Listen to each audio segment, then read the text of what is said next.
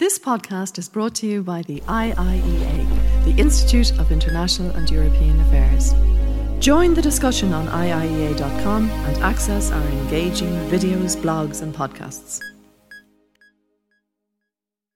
Uh, good evening. You're very welcome uh, to our Young Professionals Network webinar uh, on Brexit and the future of EU reporting in Ireland. Uh, my name is Dara Moriarty. I'm a researcher and press officer at the Institute and I also chair our YPN group. Uh, we're delighted this evening to be joined by Ruadhán McCormack, who is assistant editor with the Irish Times.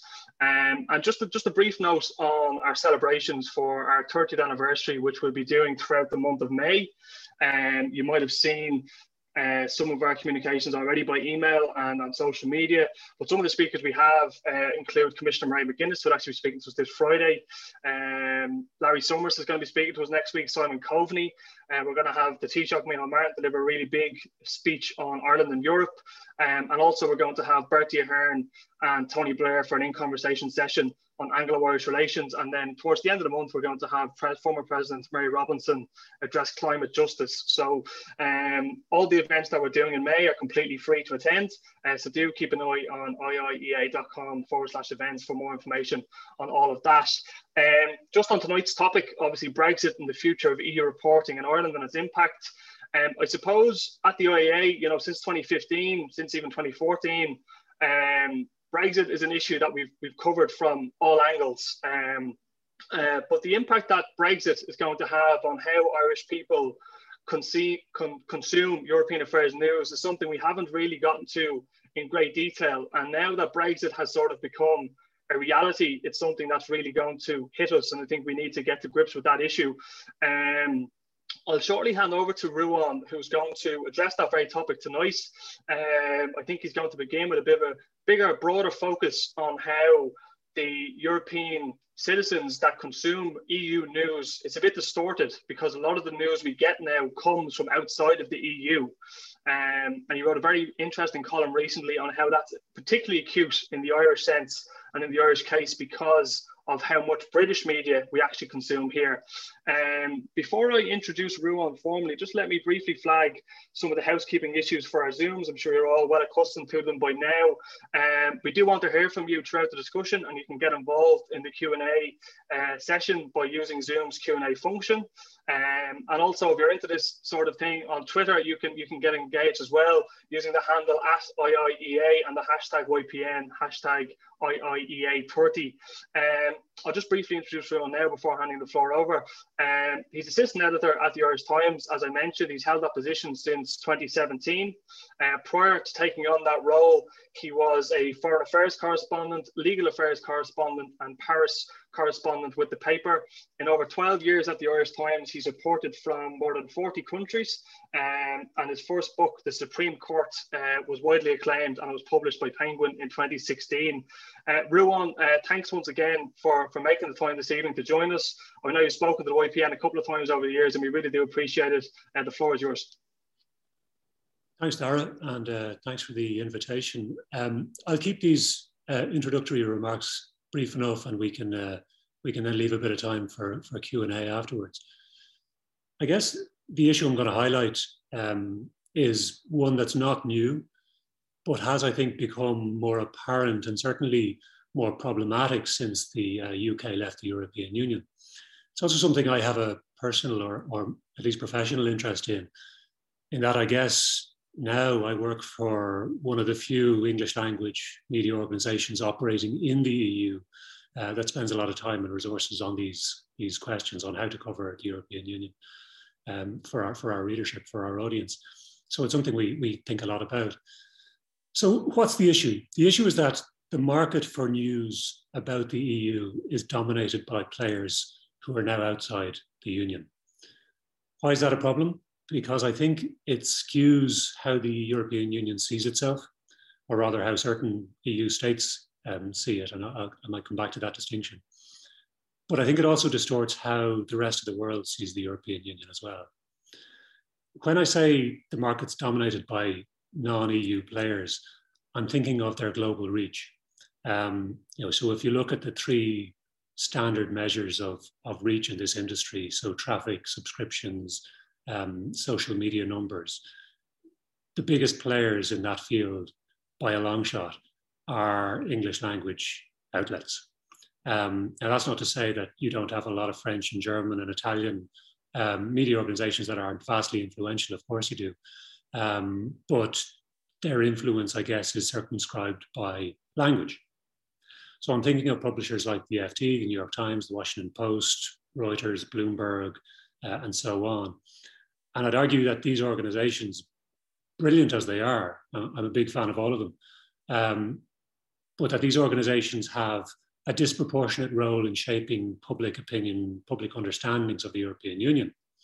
Um, and as I say, that was always there, but Brexit has made it more apparent and, and possibly more, more, more awkward for the European Union. Um, I wrote a column about this recently, um, and uh, I got a response, um, a, a, blog post actually, a really considered blog post by, um, by Joshua Benton of the Nieman Institute at Harvard, and he he studies these questions and, and, and is very thoughtful about them. And he put it very well, I thought. He said, I quote, what if the distant news outlets covering the United States weren't cloistered in DC or New York? What if they were all, I don't know, in Iceland or Costa Rica or Morocco or Japan? Or what if they were all in a country that used to be part of the United States, but which had recently seceded from the Union and made a big scene of it on the way out? How do you think we'd feel about that? end quote. I should enter a couple of caveats here. I'm not saying that the standard of EU coverage from big English language media, whether in the UK or the US, is poor. You know, far from it. I think these outlets are filled with really skilled, uh, professional, well-informed journalists who are doing great work, who, who I read every day. Um, and nor am I claiming that uh, say the New York Times sets the terms of reference on European debate in, in France, for example. Plainly, it's not that straightforward. But what does happen, I think, is that um, as a result of those outlets' wide reach and influence in big media markets across the world, their stories get picked up, they get followed up, they get amplified, they get translated, which is really important. So when Emmanuel Macron wants to speak to the people of Europe, he does one of two things. He sends a, a, sort of a syndicated opinion piece to media organizations around the European Union. He's done it with us on several occasions. Or he does an interview with the FT. Um, and you know, you've seen a couple of examples of this recently because he knows that if he says something half interesting and it appears in the FT, it'll get picked up. And the same is true of, of Bloomberg and Reuters and several, several others as well.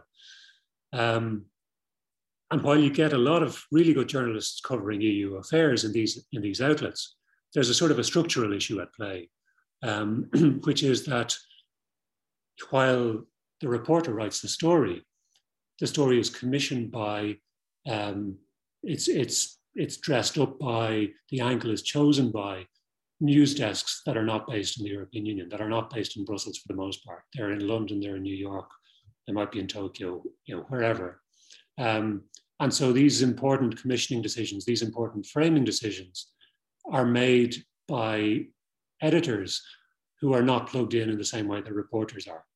Um, they are concerned primarily with their principal or the largest share of their audience, which is going to be in the US or the UK or, or wherever else. And so, you know, the frame of reference is different. You know, the questions you ask of a story in those circumstances are different. Now, I'd argue that um, this situation is at the root of a certain type of misinformation about the EU. So I'm not talking about the willful deceit of, of certain tabloids who, who sort of set out to, to mislead. I'm talking about a, a sort of a different form of misinformation, which is rooted, I think, in, in misunderstanding. I chose three examples when I wrote the column recently. Um, under this, under this heading. And I'll just read them out as single statements. The first example is the idea that France wants EU corporate tax harmonization because its president has it in for Ireland. Okay.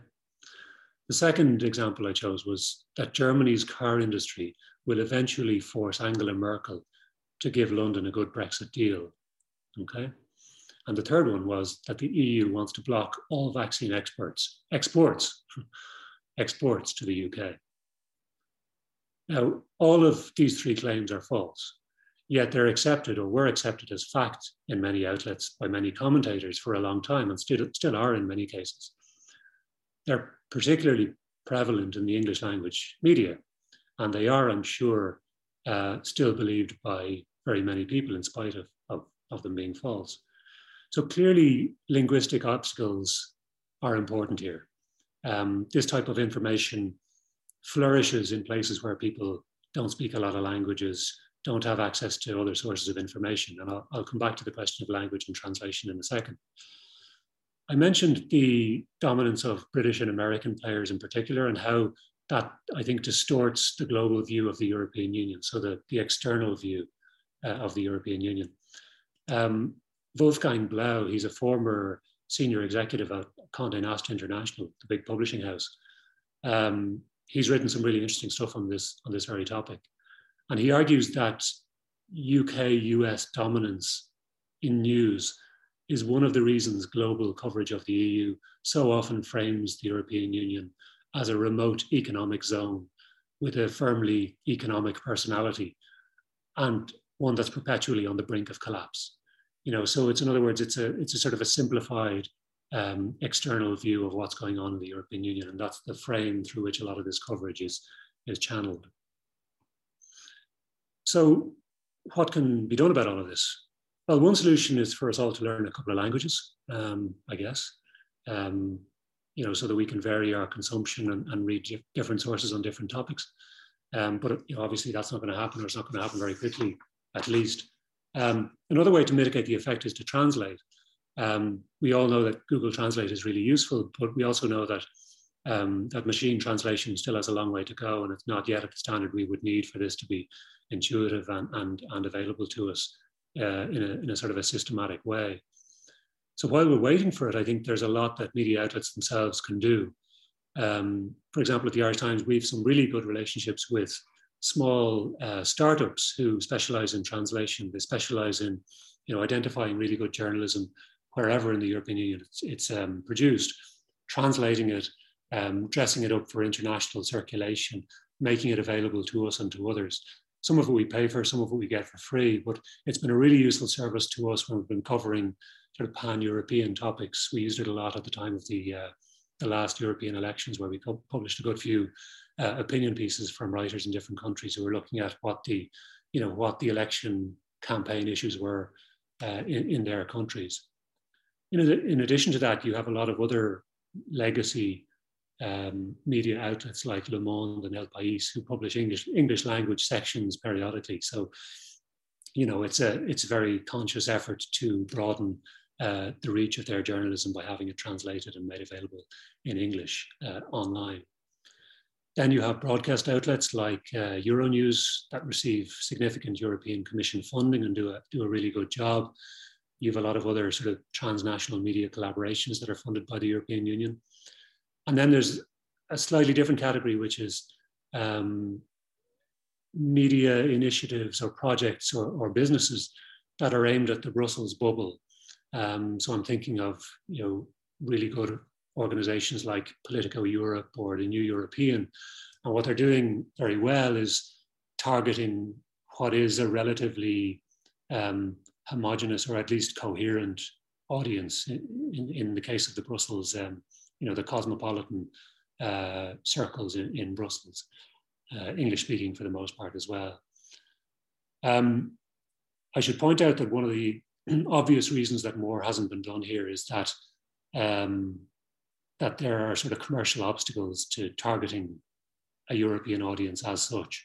You know, so one is obviously language, but the other is that there is no pan-European ad market, and it's notoriously difficult to build a, um, a subscription base in a market where you're not that familiar, where you're not familiar with the audience, and the audience isn't that familiar with you. So, you know, there, there are some big, big obstacles.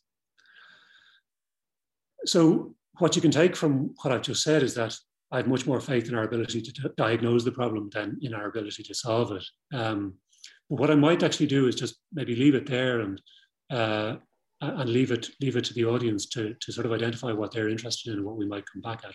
So maybe maybe we'll leave it there, there, and I'll come come back.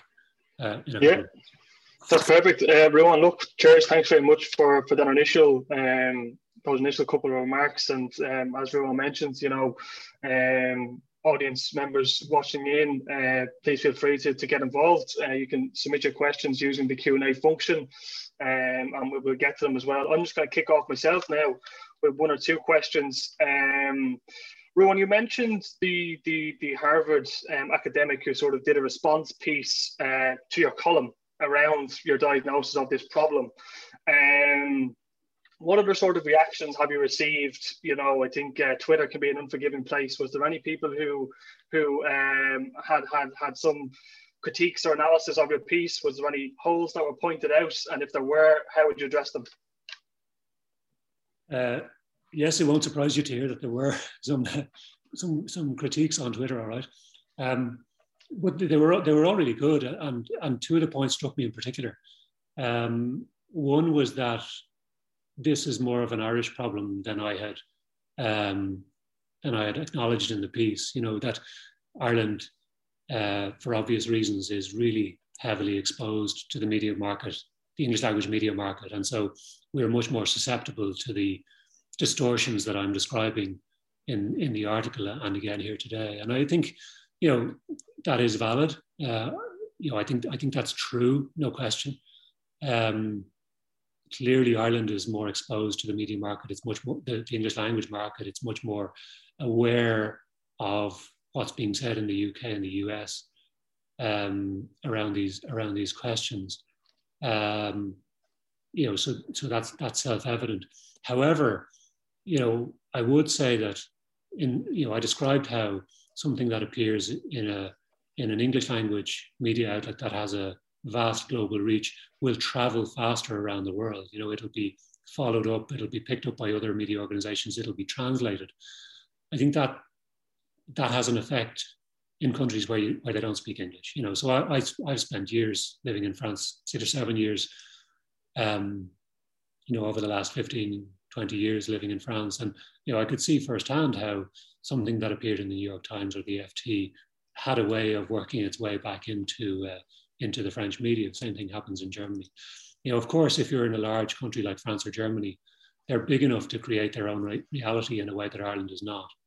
Um, you know, so so there is that. But I, I think to some degree or another, this is a factor everywhere in the European Union. The other criticism I got on Twitter um, was uh, the argument that, well, what are you doing about it? You know, what's the Irish Times doing about this?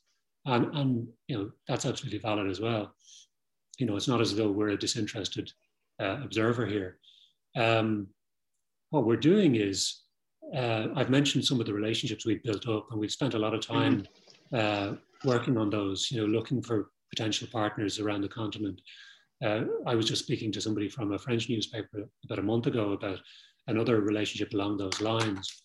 Um, you know, we we invest pretty heavily in our European coverage. We've got correspondence around around the continent in, in key capitals. And we've got a lot of freelance journalists who, who work with us a lot in, in places where we don't have staff.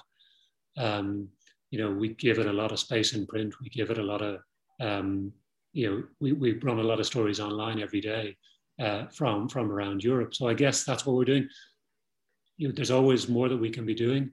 Um, it's something that we've been giving a lot of thought to since Brexit, not since Brexit occurred, but since Brexit since the Brexit referendum because we know that we have a not insignificant audience in the UK who are interested in our perspective on Ireland, the UK, and Europe. We know also that we have a, um, a significant enough audience around the European Union who we think are, tune, are, are logging on and reading our journalism for much the same reason. So it has prompted us over the last couple of years to think quite hard about how we how we cater to that European audience. Mm-hmm. You mentioned there, uh, sort of, you know, the, the question posed to you, um, you know, affiliated with the Irish Times in terms of, in terms of what are you doing about it? I suppose one one national measure that that that that the government here has taken is to establish the the Future of Media Commission. Um, and that they've, sort of they're in the process of, of, of, running a series of webinars and they're going to publish um, you know a series of recommendations and so on um, coming out of that i mean how how do you see that shaping up and sort of impacting this this problem you've diagnosed? I mean, is there is there anything you would like to see that commission do or or to assist uh, the broader Irish media to to cover Europe better, or or any any any particular thoughts on that? I think it's really good that the commission was set up. Um, you know, the Irish Times was one of many organisations and individuals that submitted some ideas to it, and we we've we published those those suggestions. Uh, we, we ran a story of our own on, on, on our proposals. I'm also involved. I'm a member of the press council, so I've I've been watching it with that hat on as well. I've been tuning into some of their public um, consultation events. Um, I, I, really wish them well and and, and hope they they uh, hope they make the best of it. I think I don't envy them because they've got a really really broad remit, and, and these questions are not simple. They're not straightforward, um, and so they have a lot to get through. Um, and so they'll be doing really well to marshal all that information and to come up with proposals in the in the amount of time they have. Um, you know, a lot of these questions around the future of the media, how to fund media in the digital age, are really well rehearsed, and, and I won't I won't waste too much of your time going into it here. But you know, the the kernel of the issue is how you make this economic or how you create um, a climate in which media organizations can make this uh, economically viable. But you know, talking about these questions about um, European coverage and foreign coverage goes to the heart of those debates because this is the definition of, of public, to my mind, is the definition of public service journalism. And I think people often confuse public service journalism with journalism that doesn't pay its way. You know, that's not automatic. The, the, the connection isn't automatic. We have a really significant, highly engaged audience of readers and, and, and viewers now and listeners who are interested in our European coverage, who are interested in our world coverage. So it's not simply that you know the media needs um, needs money where it's not going to make that money itself, but it's a question of how you how you create a climate in which media organizations can come up with a, a sort of a prioritization system that is economic. Um, that might not be all that clear, but certainly, put it this way, these questions that we're discussing here, I think at the heart of the deliberations, the sort of questions that are going to be deliberated in the future of the Media Commission, I really hope, uh, hope they do well. Brilliant. Uh, yeah, look, there's a couple of questions coming in now, so I'll, I'll kick off with a few of them. Um, Owen Flaherty asks, First of all, he says thanks for your talk, and he found it very insightful. Um, do you think there'd be much? You, you, touched on this a little bit, but I suppose you could tease it out a little bit more. Um, do you think there'd be much appetite for pan EU news? Um, he says surely there's an incentive for the EU and big German French publishers to try break down those barriers to make it easier for news to be sold across borders, across member states. Um, any any thoughts on that? Yeah, I think there is an appetite for it. The question is um, the question is who provides it and how do you pay for it, I guess. Uh, and, and also, you know, there's a lot of practical questions like you know, what language and, and what's your what's your distribution channel and all this. Um, you know, I mentioned that there are a couple of media organizations that are funded significantly or subsidized by the European Union, and a lot of them do really good work. But I'm not sure that that's the answer for everyone. You know, um, I think I think there has to be a space for independent journalism that isn't funded by European Union or by, by any state. Um, so really it's a question for those media outlets themselves as to whether they can build up a media, a, a, a business model, um, whether around advertising or subscriptions or both, that, that can make it pay. You know, so I'm convinced that there's an audience. I don't know how big the audience is, and I don't yet know how you would construct a business model around it. But I know that a lot of media organizations um, in Europe and, and, around the world have been giving this a lot of thought. I mentioned Wolfgang Blau, he's been doing a lot of really interesting work on, on that very question. Um, so, yes, I think there's an audience. Um, I'm not sure that having it funded by the European Union or by any state is the answer. So, again, I come back to the question of creating a climate in which, um, in which media organizations can operate. And that climate touches everything from you know defamation to um, tax systems and, and, everything else. A lot of the questions that that I know are being considered by the Media Commission actually. Great, yeah, um, thanks very much, Ruadhán, for your response there. There's, there's a good few questions uh, coming in now. Um, David uh, Gary asks, um, the EU and crisis narrative tends to slip into news um, as many of UK-based journalists, you, you, mentioned the UK in particular, have never spent time on the continent. Um, and, and he says even Tony Connelly himself um, I don't know if this is he's quoting Tony Connelly, so we will have to uh, trust him on it. Said he never truly understood things like the EU single market until Brexit happened, until he got uh, involved in the weeds of the detail. And he asks, is there a way we can quality check journalism in terms of their knowledge and experience of the EU before they write on it? Um, I wonder what, what your thoughts are on that. I'd say the best quality check is to to pay for it or not pay for it, you know, to consume it or not. And that, that, that's the most traditional quality control mechanism we have. Um, let me just for a minute defend UK journalists, because certainly it wasn't my intention to malign them in any way. You know, I, there are really, really excellent journalists writing in English or, or broadcasting in English about the European Union. I mentioned some of them. You know, I read them and watch them every day. Um, they're some of the best people in the business. You know, it's certainly not about uh, about about disparaging uh, uh, you know English language journalists. Um, and it, I would also add that some of the um, media organizations that invest most in European coverage and treat it most seriously are also English language media outlets. Um, so that, that, that's worth saying. Um, what I think would be interesting to see is whether, you know, we know that for the last 20 years, British media have been in retrenchment mode where it comes to European coverage. You know, a lot of them have cut back on their numbers in Brussels. Some of them have cut back on their uh, their bureau across the uh, across the continent as well. It'll be interesting to see whether, and I think actually that that was exposed during the Brexit uh, debates, where you know I mentioned some of those misconceptions about uh, about uh, you know about Brexit and about how about the internal dynamics of the European Union. And I think some of that at least was attributable to cuts in in you know staff journalism jobs on the continent. You know, you you saw very direct results of that. So it'll be interesting to see whether some of those media outlets will cut back further, whether they will lose interest in in covering the European Union at all. I mean, it's not as if the European Union will become irrelevant to British interests, far from it. But um, we don't yet know what sort of effect it'll it'll have on on on all those media outlets. You know, there are clearly some that will not cut back because uh, you know they have global ambitions, they have European ambitions, uh, and if anything, I think they will see logic in scaling up. Um, but I think that's one of the interesting questions over the next couple of years: to what extent does the British media more generally begin to cut back?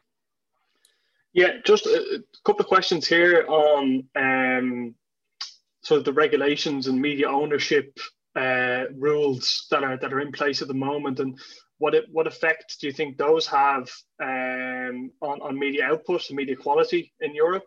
Um, and then the specific question then on state aid rules. Um, would, would you think that state aid rules could be relaxed um, and that this might sort of um, increase increase pan European media, um, or does this risk, um, you know, denigrating independence of the media is, is what the question the questioner asked. That's from Philip Crow.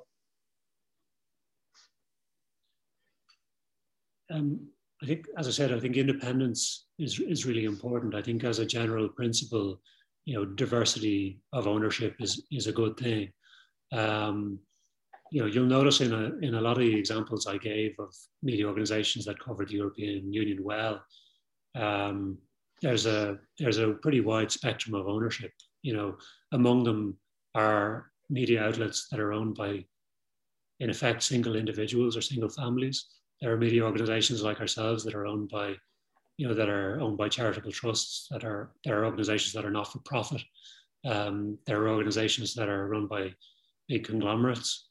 Um, I think I think the key point is is diversity. That you want to create an environment in which um, in which it's it's viable for different types of organizations to operate and to invest uh, in coverage.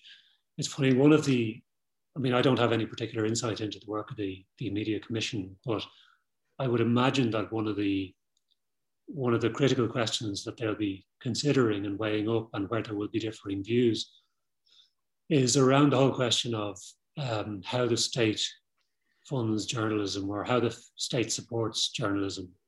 You know, this is this is at the heart of these debates. Um, some of us are very uncomfortable with the idea of any direct funding. Um, I know that in France, um, they have a much more relaxed attitude to, to that because you know the state has been funding journalism in France in one way or another since the revolution. Um, some of it is indirect, you know, through the tax system. Um, you know, journalists pay a lower rate of tax. Um, there are all sorts of tax breaks available to media organizations. Um, you also have a lot of direct funding of media organizations, and they have different sort of formula formulae to um, to weigh up and and and uh, uh, weigh up the uh, the funding available to every organization and and, and dole it out. Um, so you know you, you'll find that there are very differing um, that there are differing national attitudes that reflect the historical experience in each country. Um, but I think just as that's going to be one of the knottiest questions before the future media commission here in Ireland, it's going to be one of the questions that that is going to that is going to weigh down any debates about pan-European media and the involvement of the European Commission in any such ventures. Yeah, yeah. Um, thanks very much, Remo, for your response there. Are a good few questions here now. Just one from a, a colleague of mine at the Institute, uh, Hannah Deasy. Um, she again thanks you for your remarks and says really insightful. Is it time for national media outlets, not necessarily Irish, but you know, national media outlets across Europe, to move away from the Brussels correspondent model and mainstream their EU coverage across the newsrooms. Um, could this help expand the understanding of uh, understanding and coverage of EU policy and decision-making processes in Europe? Um, any thoughts on that? That's a really interesting question. Um, I think I think there will be, I think there is a really important role, and there will continue to be a really important role for journalists who are based in Brussels writing about the European Union, because in the same way that it serves us really well to have political correspondents covering Irish politics, um, you know, the same is true of Brussels coverage. You know that it, it, you really do need people sitting in the building, visiting the building, um, talking to the principal actors, attending press conferences, attending briefings looking out for stories. You know, there's nothing like having somebody in the building uh, talking to the people involved. Uh, there's no substitute for that. But in the same way that our political coverage is not uh, the exclusive preserve of our political correspondence, you know, we have a, a whole lot of specialist correspondents writing about everything from the environment to education and health and, and everything else who are writing about political issues every day, and they're, they, they you know they have relationships with with uh, contacts through, throughout the political system as well as in the policy area and in their in their area of focus as well. So, you know, in the same way that we don't define politics as what goes on in Leinster House only, uh, we don't define. I hope we don't. It doesn't come across as us defining the European Union as what happens in Brussels only you know, so our correspondent in Berlin, Derek Scally, our correspondent in Paris, Lara Marlowe, our correspondent in London, uh, Denis Staunton, they write about EU issues all the time, but they're writing about them from, um, from Paris, um, Berlin, and, and, London. The same is true of journalists who write for us from elsewhere in the continent as, as well.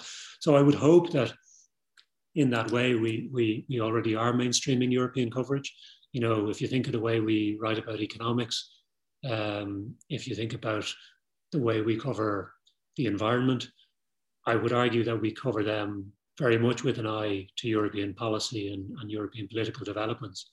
Um, but I think the argument is very well made, and, and it's worth reminding ourselves of that all the time that you know the European Union is not something that happens in Brussels; it's something much bigger than that. Uh, yeah, brilliant, everyone. Thanks so much for response to that question. Just two questions on social media. Um, one from Stephen Frayne who asks, um, do social media giants have a role or obligation to play when we're talking about this this media landscape being skewed um, in terms of the algorithms behind social media and how they curate the platforms and the, the feeds that people are consuming? And then just a follow-up question then on that as well. Um, to what extent is the problem you're describing being modified and changed over time as we consume more and more social media? So, so two social media related questions there. Uh, interested to get your views on that, Ruadhán. Can you repeat the second part of that question, Dan? To what extent um, the problems you're diagnosing in terms of the, the, the, the European um, coverage, you, you know, taking place primarily from outside of the block, is that being modified or changed over time as a result of social media? Was the question. Um, so I mentioned the global reach of certain outlets. Clearly, a big factor in their global reach is their social media reach. You know that that is that's clearly a factor in in the speed with which a lot of these stories make their way around the world. You know, um, all of these media outlets um, rely on social media as a distribution channel, you know, really significantly. So clearly they play, they play a, a, a very big role. Um, I hadn't thought of blaming social media. Maybe I should. Um, I mean, I guess, I guess, you know, these these issues play out on social media. When I'm talking, say, about misinformation, um, misinformation travels on social as a, misinformation about the European Union travels on social in the way that all other types of misinformation travel. Um, so I guess it plays a role in that way. You know, so a lot of these stories, I mentioned the story, for example, this was a really, this was a really common view um, over the last few years. This view that um, Germany would eventually buckle in its negotiation in its negotiating stance towards uh, towards Brexit because of the internal pressure it would feel from uh, its domestic car industry. And this point was made again and again and again. Um, it wasn't true, and I think to anybody who was following the domestic German debate about these things, it would have been clear that that wasn't true. Um, and Derek Scally, our correspondent, wrote about this at length. A story like that gains legs because it travels, and it travels mainly through social media. So clearly, clearly there's a there, there's a role there. Um, I'm not sure that directly the social media giants have a role in in fixing the problem. I think ultimately it's a problem for the media organizations themselves to crack. You know, it's a challenge for media organizations themselves to come up come up with a business model if that's what they want to do um, for pan-European journalism. And then it's a challenge for state or European state actors uh, to create a climate, a climate that's conducive to, um, to public service, independent journalism. So I'm not sure that, that that answers the question. I guess it's sort of a yes and no. Yeah, well, I, I think you're, you're yeah, the, the, way you mentioned the fact that the, the reach of these of these bigger organizations is is amplified by their social media presence, etc. Um, that they're interlinked. You know, I think two two other questions here, Ruadhán, specifically on the Irish Times. Um, one question from Anne Fitzpatrick. She just mentions the podcasts that you have, and I think more and more people are now consuming their news through podcasts. Uh, she mentions, you know, you have the Inside Politics podcast, you've got the World View. Would you consider possibly adding, or do you think there'd be interest in a dedicated EU podcast. I know, you know, depending on, uh, you know, what the story is of that week, you could get a bit of EU on Worldview, you could get a bit of EU on Inside Politics, but would, would you think there'd be appetite and interest in a dedicated EU podcast? And then the second question, uh, specifically on the Irish Times, comes from Alex Conway, and um, he references, you know, you're, you're, you're referring to the FT, etc does your own organization, does the Irish Times have ambitions to become a Europe-wide paper of record, you know, to be more active in that Brussels bubble and consumed by that bubble and across the Europe, like the FT, uh, for example? If so, how would you go about achieving that? So two fairly different questions, but about your own paper the Irish Times. These are really good questions as well. Um, on the podcasts, this is just a, a, sort of well, often we we have had um, weeks and months where, you know, in effect, the worldview and politics podcasts have been EU podcasts, or at least have been European podcasts, and that's just in the nature of it. In that, you know, when when the Brexit issue was, um, you know, was in the in in the headlines every day, when when that topic was was being discussed everywhere. You know, there were there were days I know when we were publishing dozens of stories every day about Brexit, and and when the story was that hot, you know, we were running podcasts almost every day, um, whether it was the the Worldview podcast, Inside Politics, or the Business podcast, where where Brexit figured and where European issues figured. My my hunch is that, you know, of course, if you set up a, a European podcast, um, just as if you set up a, a, an EU newsletter or, or an, EU, an EU, you know, TV show, um, you would get a certain audience. You would get an audience of hyper engaged um, uh, professionals in particular who have a stake and a, and a professional, maybe also personal interest in following that stuff really closely. But it wouldn't be huge. And I think what um, what people are drawn to is less the idea of EU coverage than coverage of specific issues um, that might or might not be about the EU. But I'm thinking, for example, of you know environmental questions, um, questions to do with with travel, questions to do with you know all sorts of policy areas that are where the EU is at the heart of those issues. But I think you would do it much more successfully if you and you would find a bigger audience if you were to focus on individual issues than if you were to say this is an EU a teamed podcast or you know regular feature. Um, as I say, you would get a, a certain audience for it, but it wouldn't necessarily be that big, certainly in a media market the size of Ireland.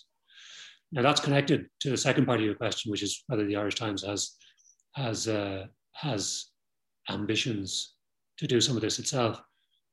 Um, you know, there are very real constraints and obstacles in the way for any media organization that wants to broaden its reach in that way. I mentioned that there's no pan-European ad market.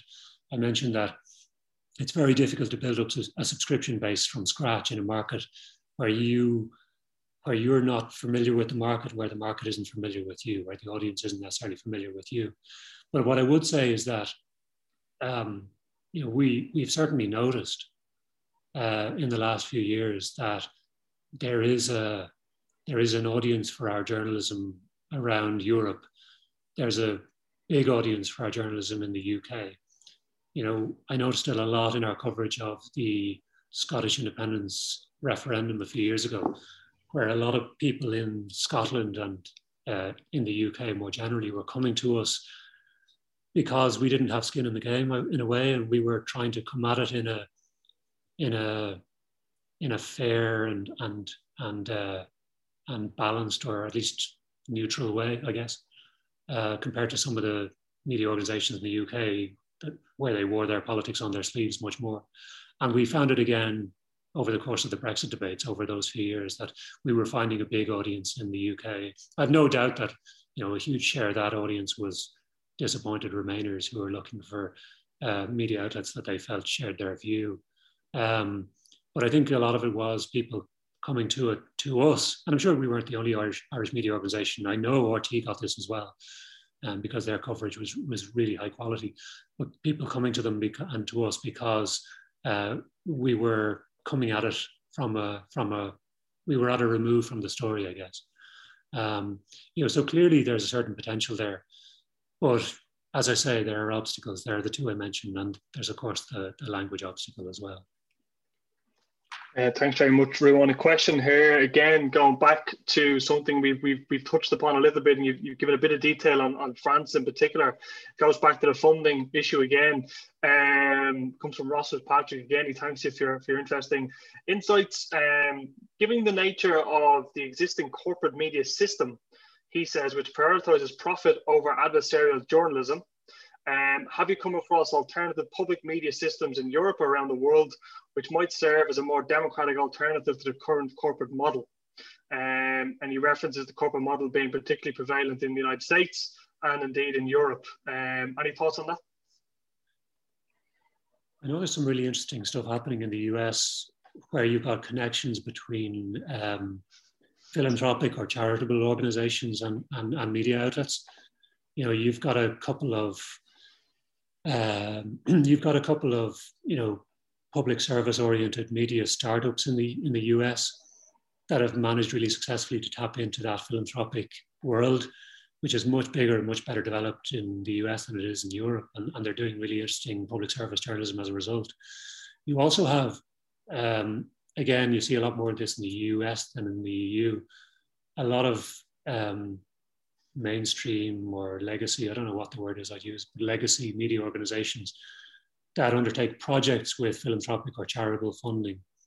You know, so you'll come up with a, a sort of a, you'll come up with a project, a public service oriented project that um, you feel you can't fund through more traditional means and you will approach a charitable organization or a philanthropic group and say, do you want to collaborate with us on this? And there's some really interesting uh, stuff that's come out of that. Um, you know, the alternative model, of course, is um, to be non-profit. And I, I, say it in all modesty, you know, that there are certain organizations that, that, um, that I don't think do chase adversarial journalism over, over standards and over high quality because they're not under the same commercial pressures that others that others others are. Um, so you know th- there is that, um, but I think in an ideal scenario, you you would have a competitive environment in which media organizations set up in different ways um, would be able to to to compete, um, and, and, because you know that would that would lift the quality more generally, I think. Um, but clearly, you know, media ownership concentration, um, you know, the corporate dominance of the media sector. Of course, these are questions that would play in, into all of this. What what I'd really like to see is a more, a better developed European philanthropic, charitable structure around media organizations in the way you do already have in the US. Thanks for that, uh, Ruadhán. Uh, I suppose just a question of my own, um, slightly moving out of the of the media realm, but it's something you've referenced throughout uh, your remarks tonight, both in the Q and A and in the, the initial remarks. It's, it's it's the issue of languages in Ireland, and it's sort of a perennial issue that we haven't really gotten the grips to. I myself lived in Barcelona for a year, did leaving cert Spanish, and, and, and can't speak a word of it. So, um, you know, I think I think there's there's a lot of people like that who you know have have been around languages, have studied them, but they just they just don't seem to stick. I mean, what what, what do you think that is? Do you think it's laziness in our part that someone somewhere will speak English and will get away with it, um, or or what do you think the issue is? It's a big question. I mean, I, I think um, I've written a fair bit about this over the last few years, and, and it's be, I think it's because it's become much more acute this question since Brexit, in that you know the whole thrust of uh, official policy towards the EU uh, since since you know once you leave aside for a minute the Brexit negotiations themselves, the reorientation that has been talked about a lot since the Brexit referendum has been really about developing relationships post Brexit, um, building new systems of alliances, um, retaining Irish influence in a in, in a in a in a European Union where uh, you know, we've lost this, this key relationship.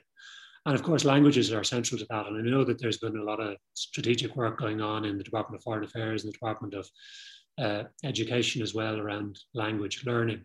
You know, we had a story just today about a discussion at Cabinet about the problem the state has in the shortage of Irish graduates who are joining the um, the European Civil Service, joining the European Commission and other institutions.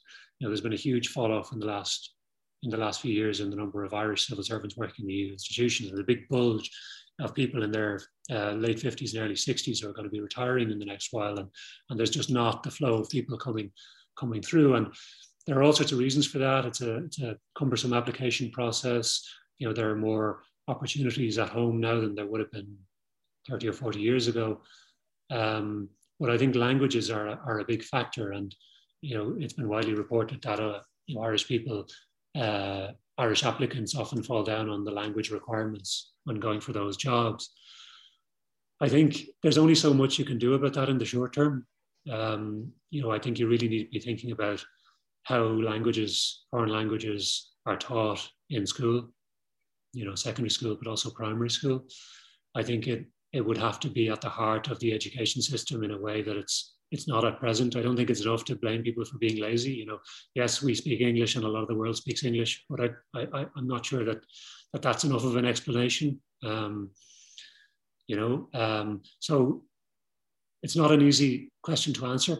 I think it's going to become much more acute as a problem now that Ireland is the, the only English speaking country left in the EU and that there's a lot of work that has to be done on, on maintaining and building these relationships. but as I say, it's not a it's not a question that can be solved overnight. It's a real it's a real long term question, isn't it? Yeah, absolutely. Um, thanks very much for your, your insights on that one, uh, Ruadhán. Look, a different question here. Just we, have talked a little bit, I suppose, uh, throughout the, the, discussion this evening about um, the possible limitations of, of, of, of, understanding of the EU within the UK uh, in sections of certain sections of the UK media. But a question here from Rob Enright asks, um, how well do you think the major EU outlets cover UK politics and, and their understanding of UK society? Um, you know, what would you say about that in terms of Brussels understanding, but also more wider across different member states? That's a that's a really interesting question. I think um, so. I can't tell you about you know you, European coverage country by country of the UK. You know, I, I know, uh, I know, I know Ireland. I know France. Um, my my my sense of it is that um, I mean I, I, know them in that I read their media every day. Um, my sense of it would be that you know, taking France for as an example, the coverage is the, the coverage varies pretty wildly. You know, so you've got a couple of media organisations that invest pretty heavily in the coverage of the UK, who have correspondents there. Um, in some cases, have several correspondents or at least uh, stringers uh, reporting from the UK, and so inevitably their coverage is is better um, as a result of that. There's there really is no substitute for having having people on the ground and, and living in a in a place um, to improve your coverage. And then there are outlets that rely almost exclusively on on wire copy or, or on material that's written about the UK from, from France. And, you know, there are organizations that have smaller budgets or are less sort of less oriented towards the, the, the, the rest of the world. Um, so I think, you know, it's a difficult question to answer. I think there's, there's a, a lot of high quality reporting going on about what's happening in the UK. There's a lot of really low quality reporting about events in the UK. Um, you know, we're in an unusual position because a lot of our coverage of the UK comes directly from there um, and, and that, that obviously shapes the coverage of Irish domestic media outlets as well. But yeah, a bit of a cop out my answer, but I think there's a lot of good and a lot of bad.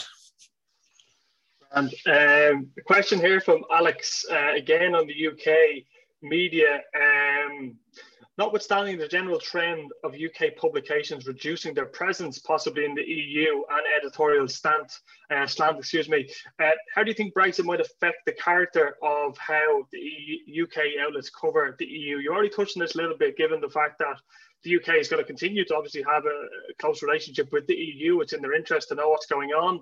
Uh, but how do you think Brexit specifically might impact the character of how they cover it? When we're covering the European Union, it's a domestic story, right? You know, so very often we're covering EU legislation, we're covering, you know, a decision taken by a European, by the, the, the Court of Justice, say, that has very direct uh, implications for the state and for its citizens. Um, we cover a whole lot of European policy in that same way. So we're covering European affairs as a domestic issue. Um, in the UK, that's not quite true anymore. Clearly, it's true indirectly in that what happens in the European Union will continue to have a pretty major effect on, on, the, on the UK, um, and not just on in obvious areas like, like trade and economics. Um, but I think when that ceases to be a domestic issue in that very direct way, media coverage is bound to change as, as a result. Um, now, of course, there were a lot of UK media organisations that didn't give the UK much thought, sorry, didn't give the EU much thought to begin with, didn't give it much space, um, didn't give it much, much uh, airtime. Um, so there's not much that'll change there. But there were other media organisations that did. Um, and I think what'll be in- interesting to see is what effect Brexit has on, in that at that sort of higher end of the uh, the British media market. You know, to what extent do they succumb to pressures, economic pressures, to reduce their footprint uh, on the continent? I think the force that'll mitigate that effect in a way is the, the potential for European expansion for these organizations. You know, so the Guardian, for example, clearly has uh, European ambitions uh, in the same way that it has global ambitions. It's, it knows that there's a massive market of readers on its doorstep, and I think it'll it'll continue to to cater to uh, to that to that audience. Um, but there are other media organizations that aren't oriented towards the EU in quite the same way. So I think it'll be really interesting to see. It, it's bound to have some sort of an effect, um, but it'll be interesting to see how that plays out over the next few years. Cheers, Jerome. We're just coming towards the end now of the hour. I don't know if anyone else wants to, to throw in one or two more questions before we finish up. Um, Ruadhán, just one more question of my own. You mentioned in your in your column, and indeed you mentioned this evening as well about those misconceptions or those myths. You know, the the the the France is out to get Ireland on, on corporate tax, and the German car manufacturing industry is going to step in, etc. Um, it does feel from consuming some of the Irish media um, around the economics issues that the corporate tax one is, is, is the one that looms, that this is some sort of, you know, uh, European effort to, to get Ireland. Um, I mean, what are, your, what are your thoughts on how that is portrayed um, in, in the Irish media and, and how it's interpreted here? I mean, don't get me wrong. There are a lot of there are a lot of powerful, influential people who who just really don't like how Ireland uses its tax rate um, uh, in the way that it does to, to attract multinationals to, as they see it, to undercut the European competition. Now, I'm not, I'm not saying that that's not a factor, but what I was saying in, in identifying that as, as the source of a misconception about the European Union was that if you look in particular at the French debate about Ireland's corporate tax rate, it's much more complex than a French president feeling aggrieved about Ireland's 12.5% rate versus France official rate of 30 uh, something percent, even though its effective rate is, is, is very much lower. And in the case of um, some very big French national champions, it's close to zero. Um, but, uh, you know, it's just the point is simply that it's a much more complex debate than that simplification would allow. You know, so I was fairly convinced when I was Paris correspondent and covering these things every day that there was nothing Nicolas Sarkozy wanted more uh, when it came, where it came to tax um, than to increase than to lower France's rate. But for domestic political reasons, he was unable to do that, and so the pressure on Ireland to increase its rate was an attempt to meet somewhere in the middle. Um, to achieve a domestic policy goal that couldn't be achieved using domestic levers because of the domestic pressure he was under, right? So it's really just that point. It's the point that a lot of these debates are much more complex than, than that sort of reductionism would allow. And it's not to say that there isn't a kernel of truth to some of those points, but just that there's more to it very often. And, and there's more to it in a way that you can only really understand, A, if you're in the country, if you're reading its media every day, or if you're served by good journalists who are able to explain it to you. Perfect. Uh, Ruadhán, two, two uh, audience members have uh, jumped in with their last orders for the questions. So I'm just going to put them at you now and, and answer them as concisely as you can, and we'll finish up at eight. Um, Anna Nichols asks um, regarding, you know, aside from the political and social elements um, associated with the EU, how's the technical nature of most EU policy areas affect the quality of reporting, um, particularly on you know legislative changes, directives, etc. Is it just too technical for for, for mass consumption? Uh, that's one question, and then a final question um, refers to the Irish Times again. You've got correspondents in France, Germany, Brussels. Um, Irish readers can read the media in French, German, perhaps Italian, even Spanish. Um, but with, with issues becoming much more complex and pressing in other European states like Poland, with less familiar languages, um, where the Irish media has no correspondence. Um, is this a source of concern for you at the Irish Times, and, and how do you think this could be covered? Um, so, two different questions to finish on. Uh, appreciate your response on both of them, and then we'll wrap up. Okay, thanks. Uh, thanks for the questions. Um, I, I mean, certainly the technical nature of the, the, the, technical and protracted nature of EU decision making and, and, and law making poses a challenge in that very often, you know, thinking in very practical terms here, you'll have a piece of legislation or you'll have a legislative process that has so many stages um, that it'll become almost impossible to report on each one, right? And to report on each one in a way that explains to the reader exactly what stage it's at and, and what's gone on before and what's likely to come. It's just not feasible in the sort of constraints you're working with day to day. So what you try to do is you try to you try to you try to come up with a way of serving your audience, telling them what's happening without doing any without overly reducing or simplifying the process. You know, so you will tend to cover a story when it reaches an important stage in the legislative process inevitably you will give more coverage to stories that you feel will resonate more with your audience. You know, that'll have a direct um, a direct effect on, on, on, people living in Ireland. But no question, you know, the, the, the, the, drawn out process of European lawmaking um, makes it more difficult, more difficult to cover day to day.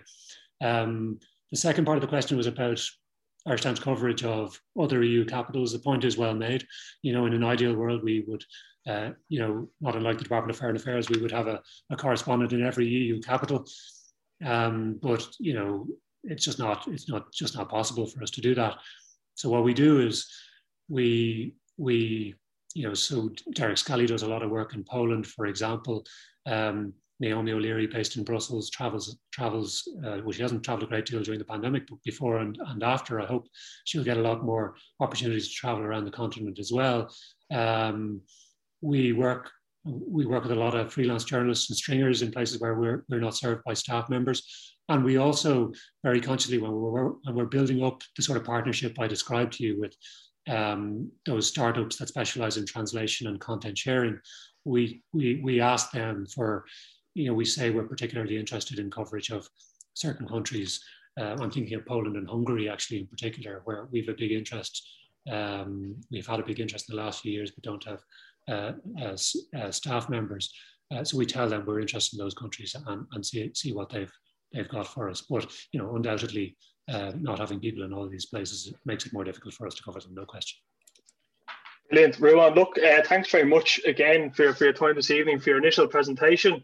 And I think we've gotten through a, a huge amount of questions. I think it's, it's you know it's testament to the interest in this area uh, that there was so much engagement. So again, thanks for, for your time and for your, your frank openness in the in, in the Q and A. So uh, we'll leave it there. And, and thanks very much again. I look forward to, to, to having you again at some point in the future, maybe in person.